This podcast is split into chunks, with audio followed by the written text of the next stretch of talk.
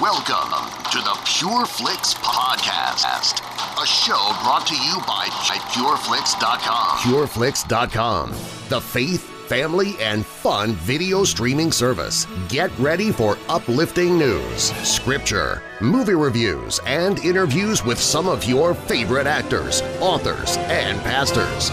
Let's get started.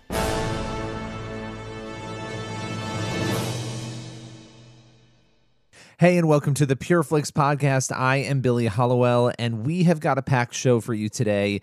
I want to dive into a topic that I think is is difficult. It's a tough topic right now, but it's something that's important when you look at the pandemic and everything that's gone on in this country, what we've seen happen around the world, really. But you obviously have the pandemic, you have the shutdowns, you have all sorts of opinions about those things. And we're not going to get into that. But what we are going to talk about is the reality of what is happening is that in addition to physical illness, there are people who are really struggling right now. And, you know, today's show is a little more serious in that we're actually looking at issues of mental health and really just having a conversation about about that. It's incredibly important. And we covered a story over on the PureFlix Insider. That's our blog over at insider.pureflix.com. And a lot of times on this show, we look at culture, we look at what's going on in culture, we look at Hollywood.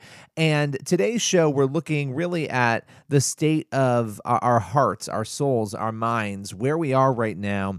And there was a finding from the CDC, the Centers for Disease Control.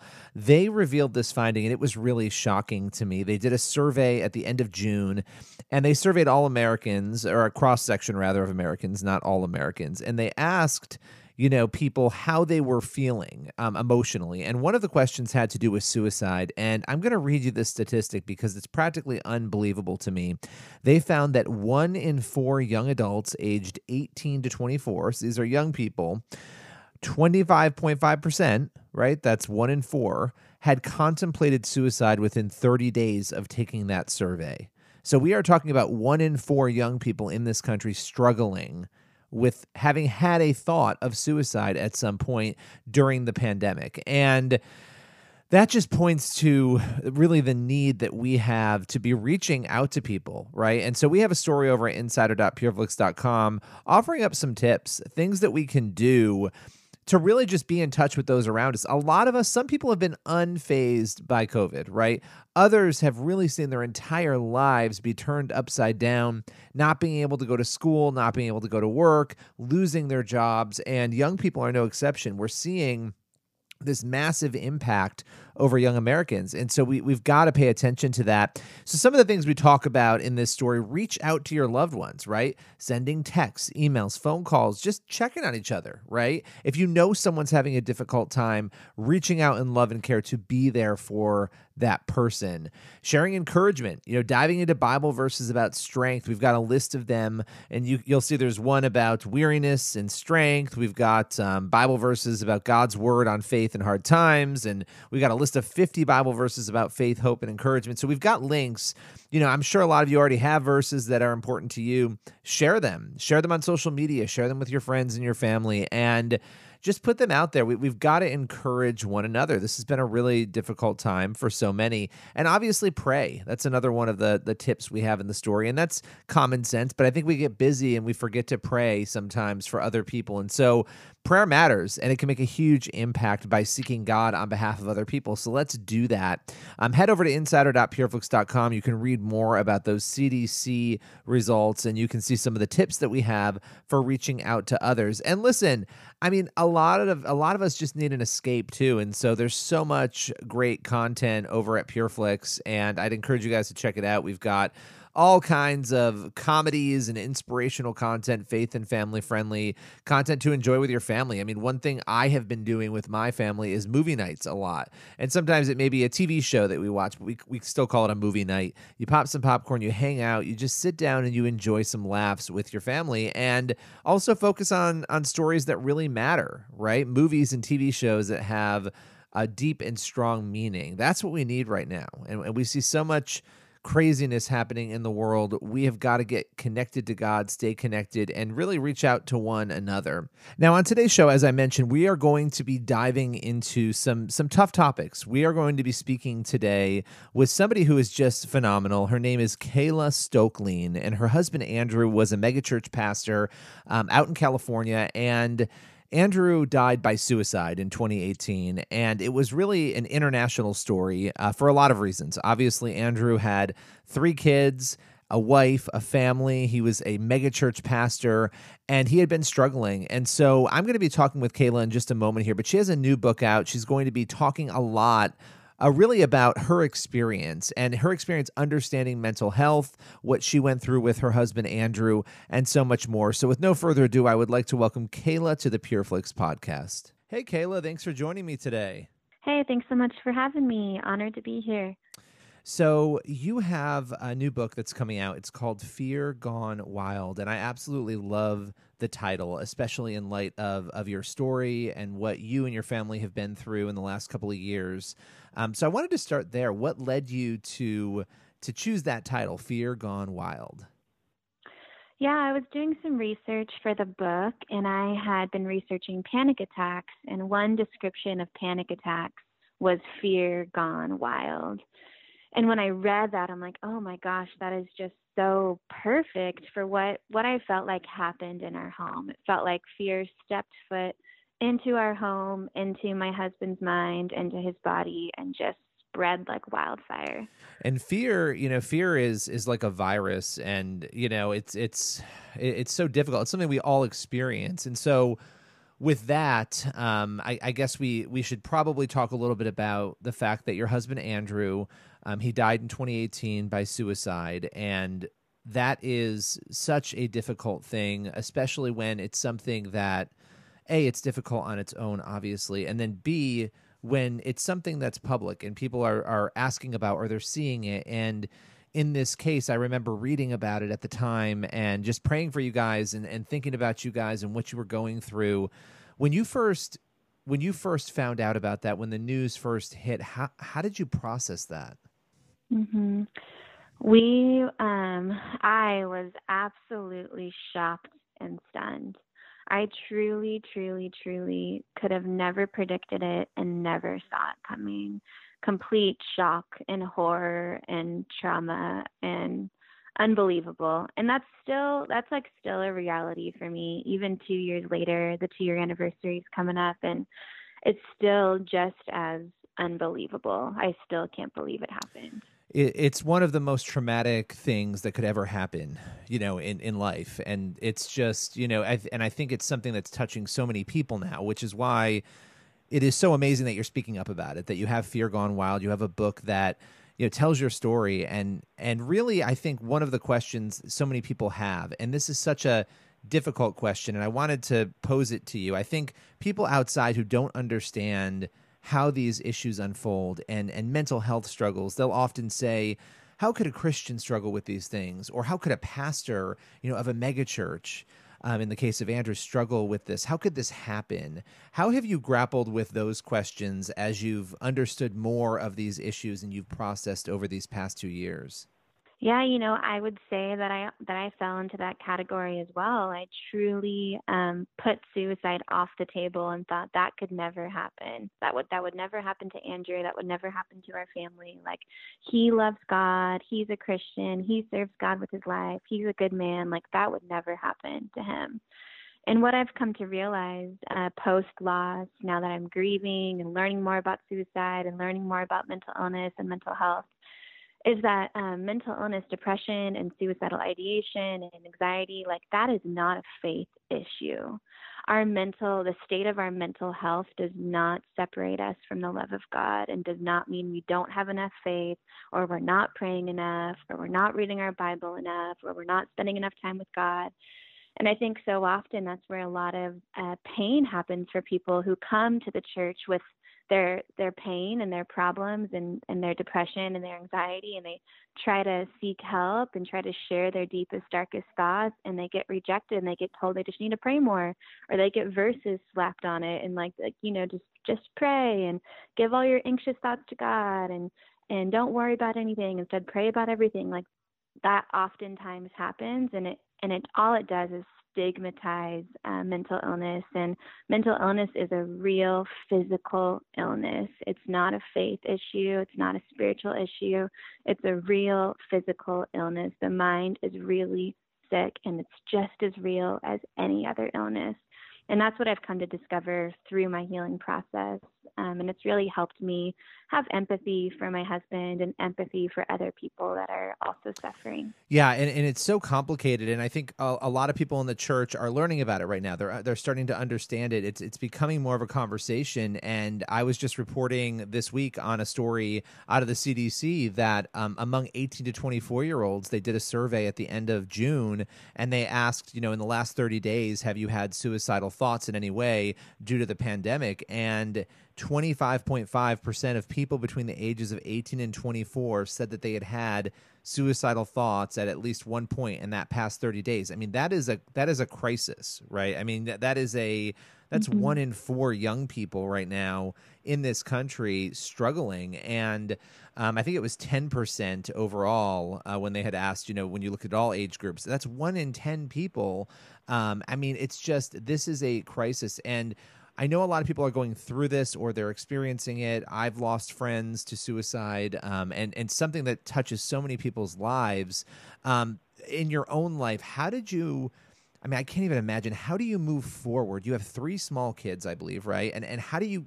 How did you guys? Right. Go from that shock of learning the news to saying, okay, now we have to take steps forward in a situation we never could have imagined. Yeah, you know, there's no guidebook for any of it. Um, there's no guidebook for processing a death by suicide. There's no guidebook for uh, being becoming a single parent overnight. Um, there's no guidebook for for becoming also the leader and provider of the home overnight. And so it's been a day by day process for me of leaning into God, of surrendering uh, what I thought my life was going to look like, and then accepting what my life is. Um, it's it's holding what was in one hand and slowly grasping what is in the other hand and stepping forward into what could be. Like, okay, God, what what was was wonderful. Like I truly loved my life. I really loved my life. I loved being a pastor's wife. I was reading a book by Kay Warren called Divine Privilege when my husband died. That was about being a pastor's wife. Like I really truly loved my life and I thought that's what I was going to be doing for the next 30 years. And so when my husband passed away, that entire life died with him. And so I was handed this brand new life that I did not want, that I did not ask for, that I never saw coming, and that, that I had no choice but to live. Mm. And so it's an everyday, it's still, it's a wrestle, you know, it's still a wrestle. It's still a wrestling with my circumstances and a wrestling with God and like, okay, how, how am I going to do this? And some days it is completely overwhelming. I mean, caring for three boys when my husband passed away, they were two, four, and five. So very young. Now they're four, um, six, and seven. Um, and so caring for young boys and walking them through their grief while I'm also processing my grief and shock and pain. Um, but one of the biggest things that was so helpful for me as a single parent was creating space for myself to grieve. So I put all my boys, all three of them, into a really safe, wonderful private school um, full time and even through the summer so that I could have space during the day to do what I needed to do for my healing. That way, when I was with them, I could be fully present to them and that I was filled up so that I could pour out for them. Wow so we're you know we're we're doing okay.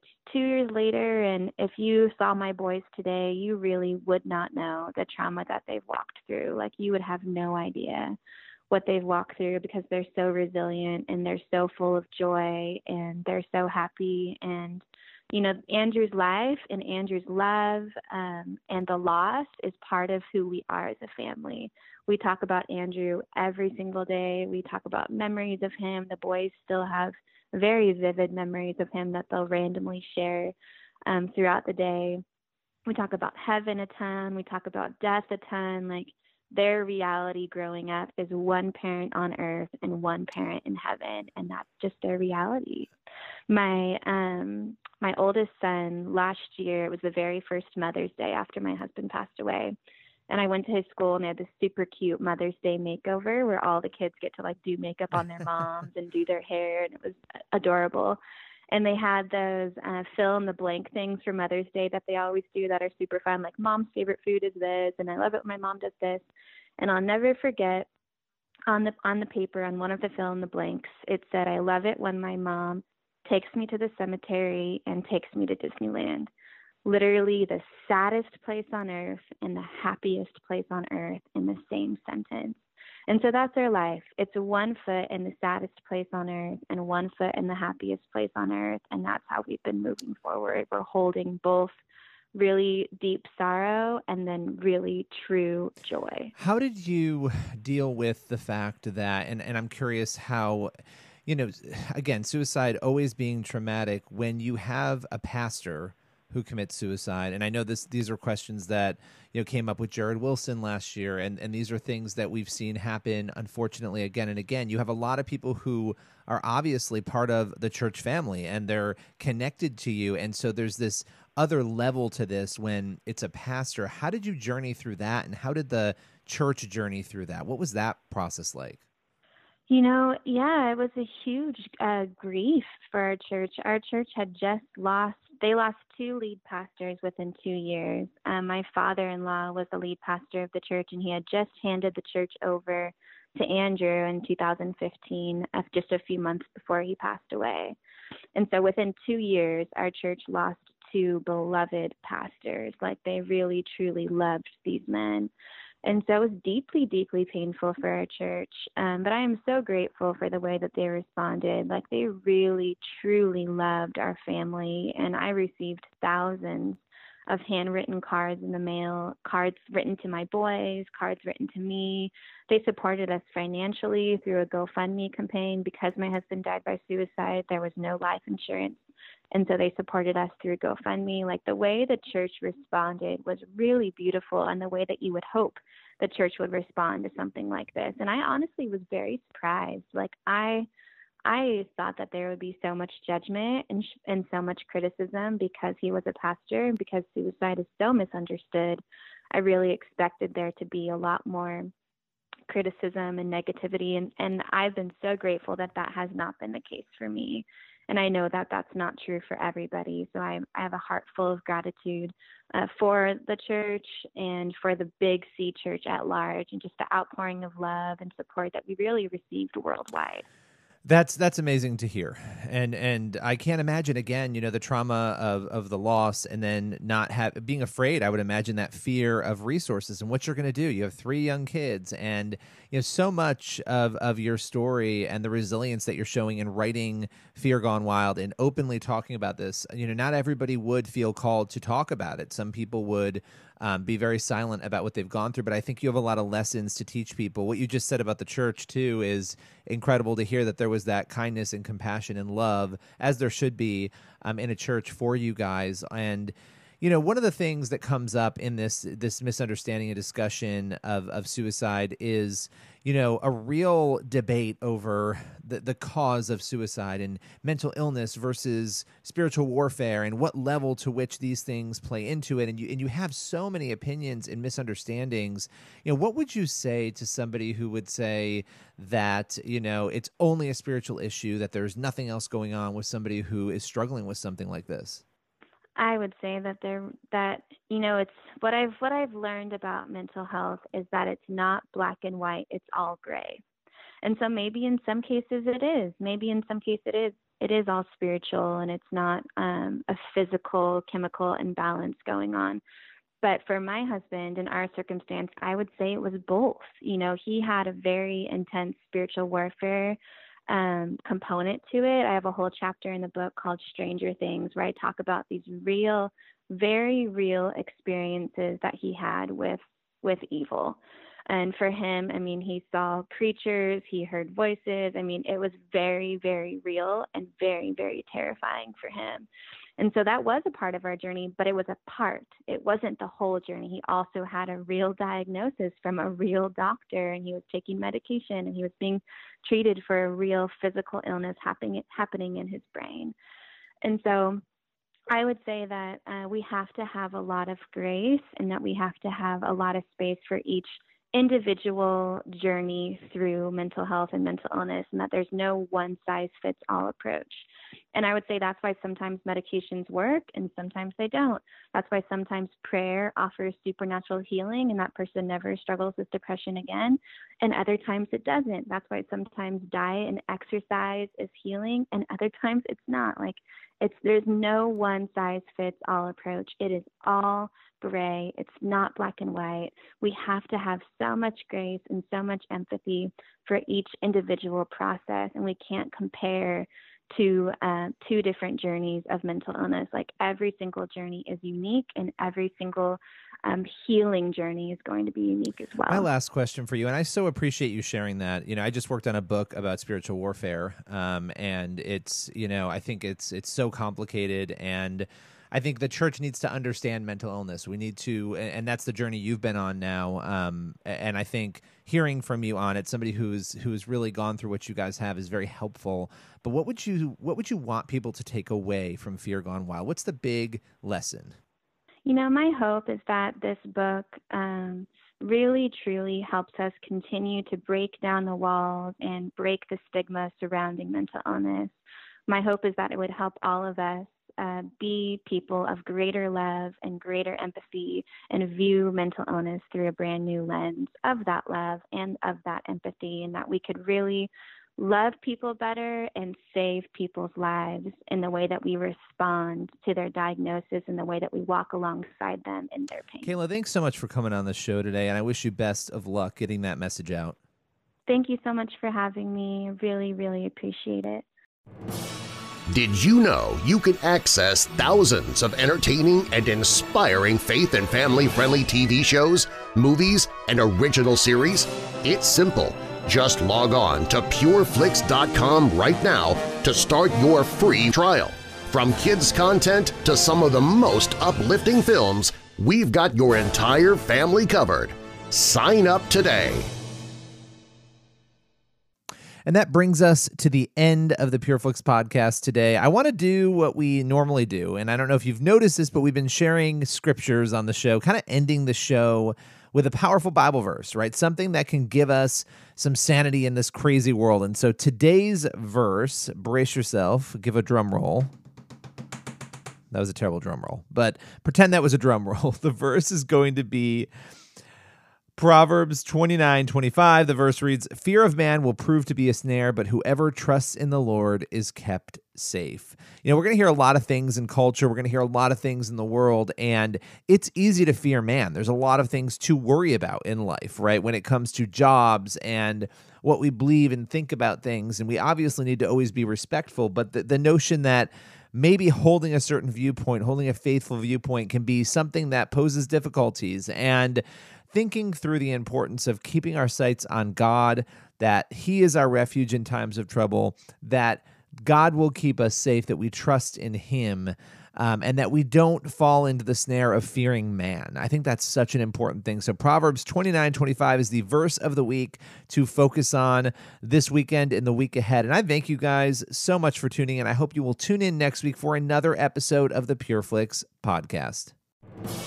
That's all for today's podcast. You can follow PureFlix on Facebook at facebook.com slash PureFlix and on Twitter at PureFlix.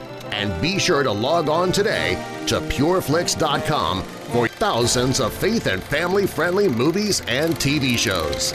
Thanks for listening to the PureFlix Podcast.